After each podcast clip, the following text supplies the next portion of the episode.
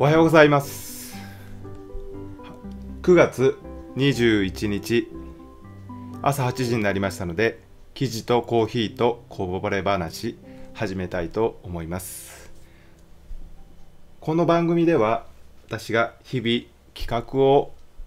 企画のためにいろんな情報収集しておりまして、まあ、そこの中で面白そうな記事、まあ、企画のネタにはならなかったけど面白そうな記事をよっつからいつつぐらいピックアップしてご紹介している番組です。はい、それではですね、今日も早速ひとつめの記事をご紹介いたします。スタートアップのジジという会社がですね、法人向けにビジネスビ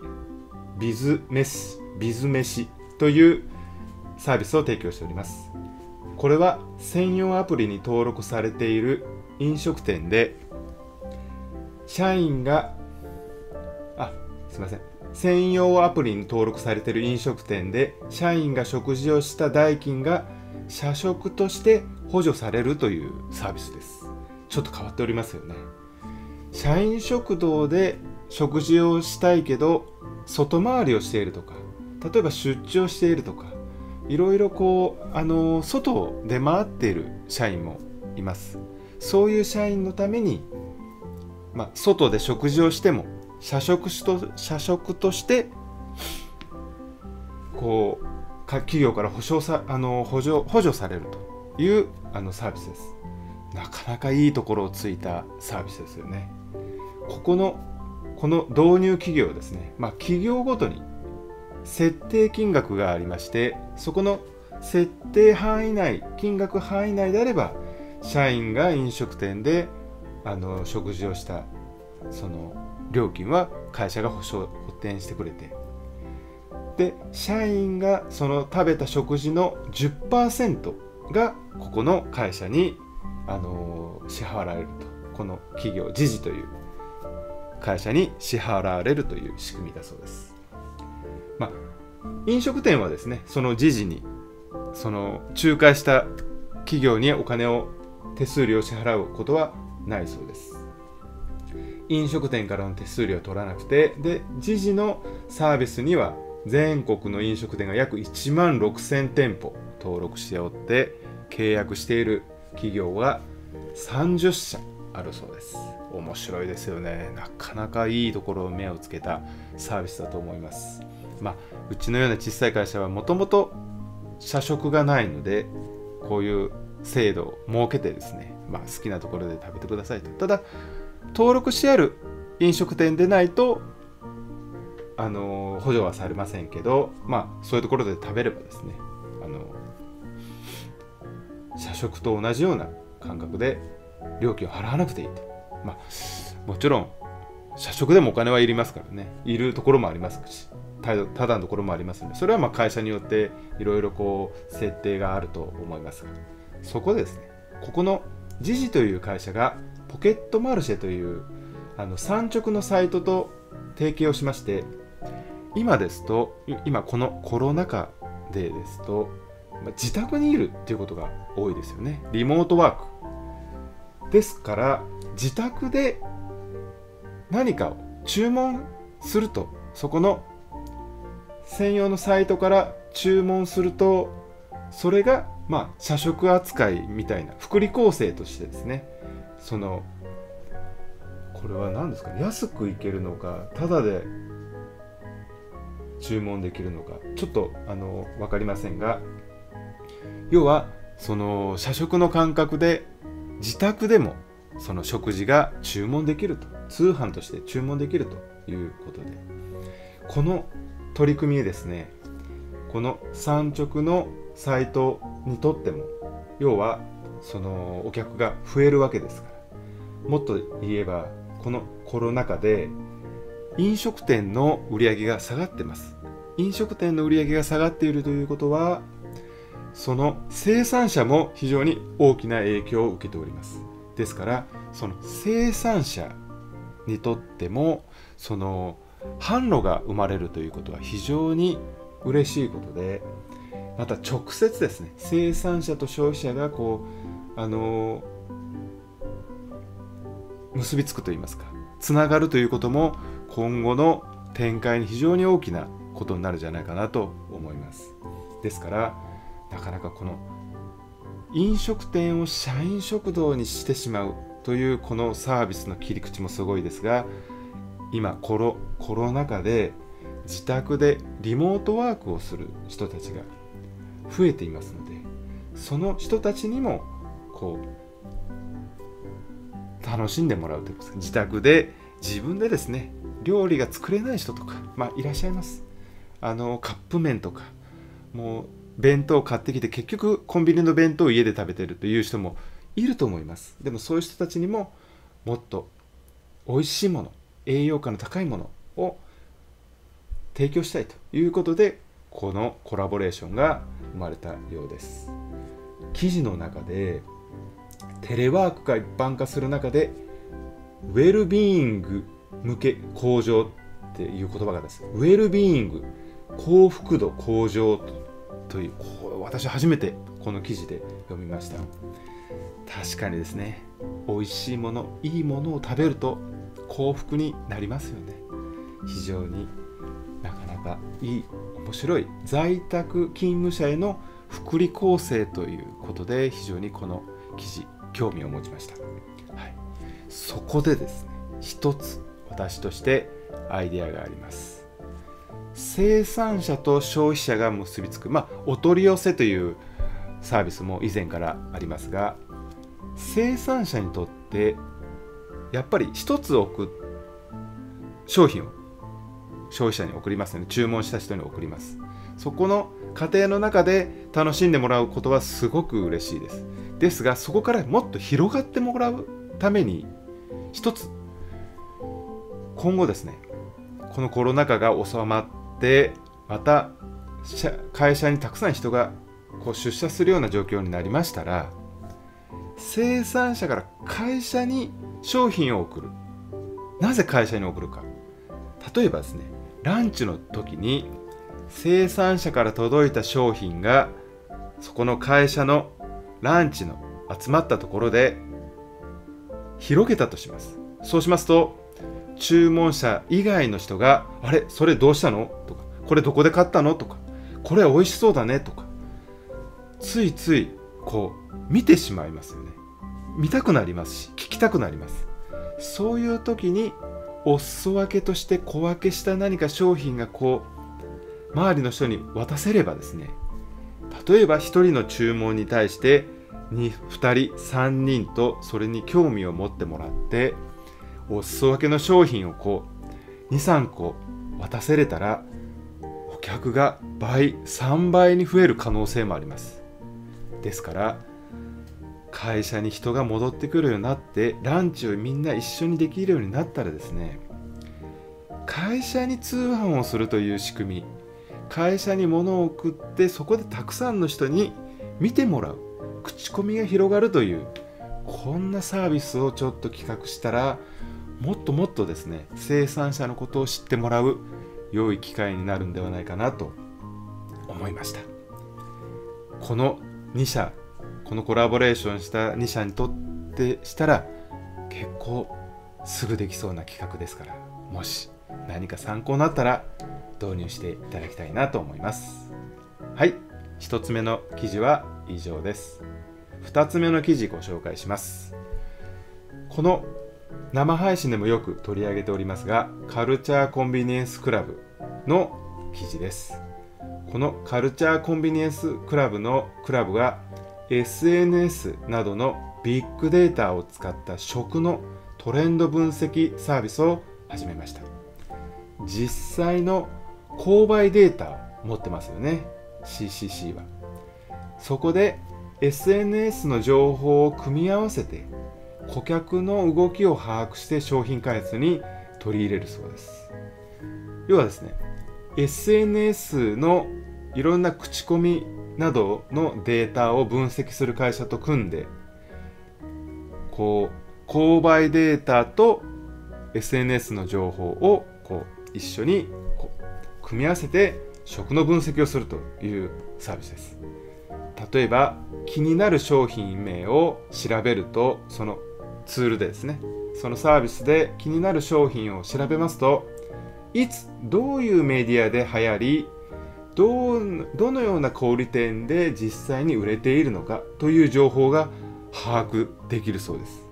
す。すごいですよね。やっぱり T ポイント、購買情報を持ってますので、その購買情報と エスエヌエス の情報、いろいろ口コミとかで広がる、これいいよ、これおいしいよ、これ買ってみたいねとか、例えばそのブロガー、あるいはそのうーん YouTuber とかが商品紹介をした時にですね、レビューをした時にそれについての反応とか見ながらですね、こう購買行動、購買データと結びつけることによってより精度の高い情報になる。食をめぐる流行というのは、口コミから雑誌、テレビ番組、購買という順序で伝わる傾向が強いそうです。口コミから雑誌、テレビ番組、購買と、この後今雑誌というよりは エスエヌエス なのかなと思いますが、まあ、こうした傾向を踏まえてコンサルティングを提供するというのが大きな目的だそうです。まあ、こういうデータをですね、やっぱり持っているというところはですね、非常に強いなと思います。まあ、実際ですね、需要予測までして廃棄ロスまでつなげたいという、こういうあの意気込みもあるそうです。このデータ、あのですね、やっぱり通販、いろんな通販も含めていろんな小売りをする場合ですね、販促費で販促費をかけた時、一番お金がかかるのは何だと思いますか？これはですね、こ消費者がこっちを向いてもらうために お, お金を使う、広告を使うというのが一番お金がかかるんです。まあ、どういうことかと言いますと、新商品を出した時に今まで馴染みのない商品こそ非常にそれの説明に時間がかかるわけです。これはこんなメリットがありますとか、こんな美味しいんですよ、その説明に非常にお金がかかるんですね。販促費がかかります。ですから極端なことを言いますと、便乗するのが一番お金がかからないんです。例えば何か流行っていると、何か流行っているスイーツがあったとしたら、それに同じような商品、まあ、それに乗っかる商品を作った方が消費者はその商品に対して非常に関心が高まってますので、それを例えばネットで調べますよね、 エスエヌエス で調べます、いろいろ調べます。そうした中で目的のものでなくてもそれに関連する商品がたくさん出てきたら、じゃあこれも買ってみようか、あれも買ってみようと、今流行ってるみたいだからといっていっぱい消費者がこっちに向いてくれると、そういうこのいわゆる、まあ、言葉はあんまり良くないですが、便乗商法っていうのはやっぱり一番お金がかかりにくいんです。かからないんですよね。何かその商品に乗っかる、もちろん真似したりとかですね、偽装したりとか、そういうことは絶対にいけませんが、うまく流行に乗る、まあいい言葉で言えば流行に乗るですね、流行りに乗っかってその商品を作る。まあ一昔前タピオカが非常に流行りました。タピオカをもともと作ってたところが一生懸命まあ販促をして市場を開拓したのに、その市場にたくさん企業が乗ってくる。でもこのいろんな企業が参加してくることによって市場がどんどんどんどん膨れ上がってきます。そうするともっともっとこうテレビ エスエヌエス で口コミが広がり、情報が広がり、また市場が大きくなってくるという相乗効果ももちろんありますが、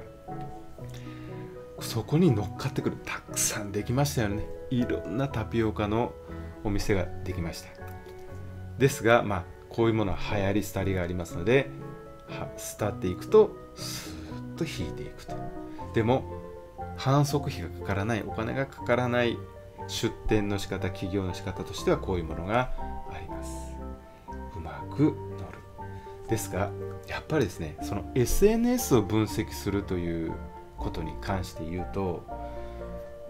ユニクロがですね、スタイルヒントというサイトを、え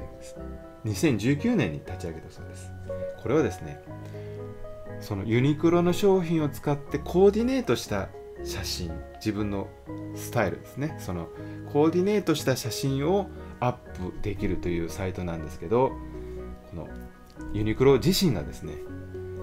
やっぱり最先端は消費者なんだと、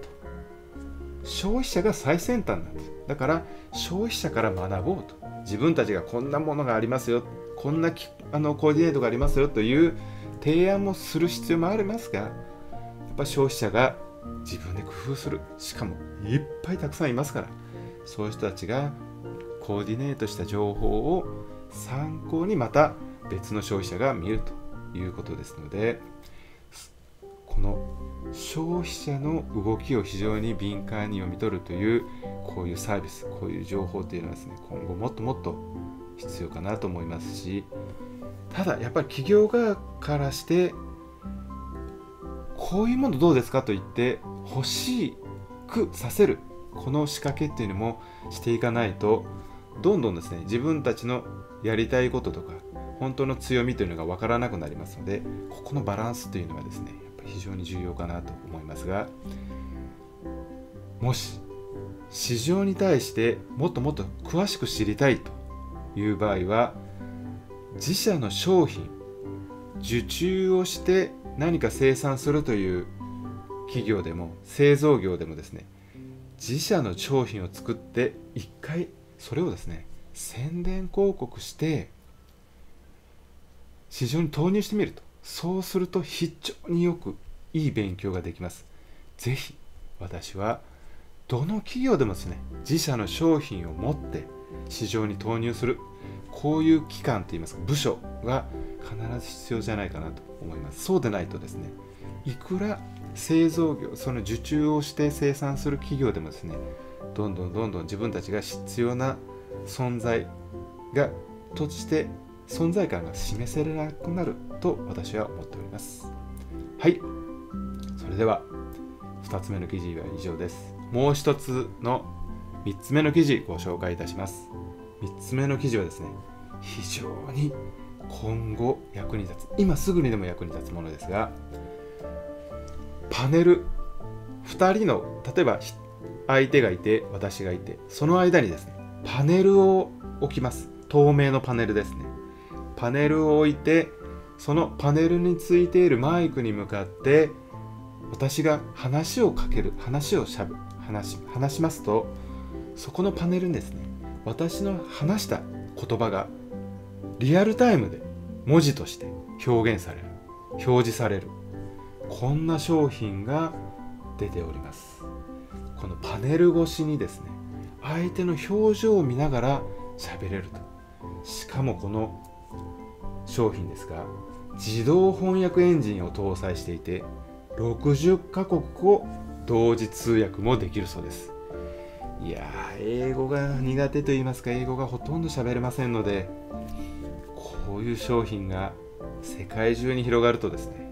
もう日本語を喋りながら世界中旅行できますよね。この商品ですね、まあ、特に今なん今ですと、マスクをしていますとどうしても聞き取りづらかったり、やっぱり相手の口の動きを見て結構人って喋る言葉を認識してるんだなと思いますよね。マスクをしているだけで本当に会話がしづらいというのはありますが、特にこのディスプレイがありますとですね、こう飛沫あのの防止にもなりますし、これはですね、どんどんどんどんこれからもっともっと普及してほしいなと思いますし、やっぱ耳の不自由な方にとってはですね、この今までは筆談という方法で会話をする受付なんかですね、あの自治体の市役所とかの窓口にもあのメモとかが置いてありまして、筆談の必要な方はお申し出くださいと、あのそういうパネルもありますが、筆談ですとどうしても下を向いて喋ることになってしまってですね、また相手の表情とか口元が見えないということもあります。ですからこの透明のパネルの中を挟んでですね、お互いが喋ったらです、私も自分で喋ったことが目の前で表示されますので、そうなると自分があ間違ったこと言ってるなとか、間違ったことが伝わってる、あるいは自分の意図してない翻訳が、その言葉がですね出てもですね目に見えますので、そこですぐ訂正ができるそうです。これもなかなかすごいですよね。最近はあのスマホのメモ、あのー、スマホのメモ機能もですね、喋った言葉が本当に正確に文字になりますから、私はこれはびっくりしますよね。まあ私あのとにかくまあこういう仕事柄ですね、思いついたことアイディアをですねすぐにメモにするあの癖がありまして、ただですね私はとにかく字が下手です。自分でメモしても自分で読めないような文字で書いてしまう時がよくありますので、ですから入力するのは結構早いのでパッパッパッとメモで入力するんですけど、そのまあ入力する時もですね声でやろうかなと思いますけど、やっぱ人に聞かれたくないですからね、あの非常に優れたその文字認識のその機能がありますけど、ですけどまああの私はメモを取るときは入力しながらメモをします。ですけどこういうパネルに自分が喋った言葉が文字として表現される、いや面白いと思いますし、ぜひですね特に自治体から入れてほしいなと思います。もちろん今ですね透明のビニールシートをしてあるところが、まあ、こういう、あのー、パネルになったらですね、それこそ例えばコンビニなんかでこういうパネルができて、まあ、パネル越しになりますけど言葉でその喋るようになったら誰でも利用しやすくなりますし、またですね外国人の方が来てもすぐに対応できます。従業員の方が外国の方でもお客が外国の方でも非常にコンビニという店舗をですねまた利用しやすくなるんじゃないかなと思いますし、もう一つそのパネルにですね文字が認識できるということはいろんなあのデザインもできますよね。反則にも活かせますし、もっと言えばですね強盗犯罪の防止にもなります。パネルがあることによって身を守ることができますから、なおさらこうもう強盗に入ろうという気にはならないかもしれませんね。いかがでしょうか。この商品私はとても面白いですし、安くなっていろんな店舗で導入してくれると面白いなと思います。はい、みっつめの記事が以上です。それでは最後よっつめの記事ご紹介いたします。石川県の加賀市の温泉宿がですね、温泉旅館がエステがそこでエステを提供して人気だそうです。はちがつにふつかかん体験イベントを開催したところ エスエヌエス の告知だけで予約が埋まりキャンセル待ちになったそうです。これはですねそこのあのおかみさんがそこの旅館のおかみさんがコロナで仕事が減ってしまったので自分に投資しようと、それでエステを学んで資格を取得したそうです。そしてその資格を取得したのを見てその社長である旦那さんがですね、社長がじゃあ温泉と食事を一緒にした宿泊サービスをできるんじゃないかということで、その温泉旅館でそのエステサロンをやろうと。これでですね素晴らしいのがですね、ちゃんと社長自身も市場調査でエステサロンに通っていろんなサービスを体験したそうです。ここ非常に大事です。理屈ではもちろんなんとなく知ってますし、なんとなくやる合する方法もありますけど、自身が知っているということで非常にこう自信になってですね、スタッフにもスタッフにも研修を参加してもらって経験を積んでこのどんどんサービスの向上を目指しているそうです。専用機器もですね導入して温泉のですねシャワーもですね美容効果の高いシャワーヘッドに変えたそうです。この徹底されているところが素晴らしいですよね。無料の体験はですねふつかかんでにひゃくにん集まったそうです。まあ、記事の中でやっぱ、まあ、コロナ禍ですね、こんな危機だからこそこういう大胆なイベントといいますか企画ができたんですよね。ですから、でもこのサービスはこのコロナだけではなくて、コロナが終わった後でも終わった後でも活かせますので、ここを本当にピンチをチャンスに変えて、この温泉旅館に泊まるというこういうあのサービスプラスエステ、いやー素晴らしいと思いますね。非常にこの戦略素晴らしいと思います。そこでもう一つ決め手として、やっぱりですね、そこに行かなきゃいけない理由、そこの温泉宿でエステをしなきゃいけない理由というのを決める。要はですね、他では真似ができない要素をもう一味加えていくと、お客さんがどんどん増えてくる、あるいは他に流れない、他にも真似できないと、先行者利益としてですね、いいんじゃないかな。まあ、た簡単なこと言うと、温泉成分を使ったものとかですね、まあ、もちろん食材を使ったとか、何かそこにしかない観光資源を使うとか、まあ、どうしても資格だけがすごいとかでもあんまり一般の利用者にはわからないのですから、技術がすごいというのももちろん あのあります。でもそれだったら近くの町にあるエステサロンも相当な技術を持ってますから、温泉宿プラスエステプラスそこの土地にしかないもの何か加えてですね、もっと言えば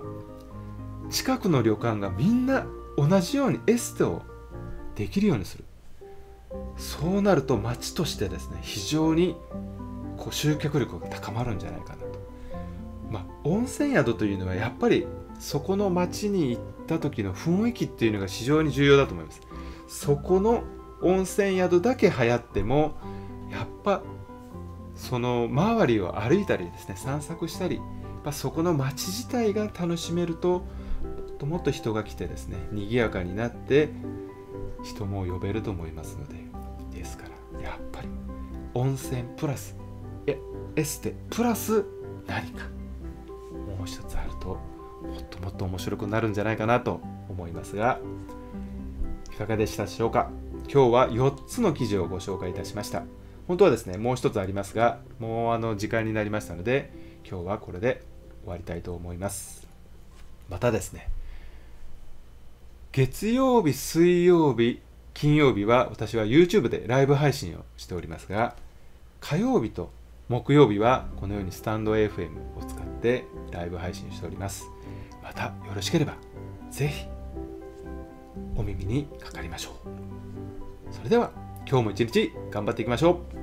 う。バイバイ。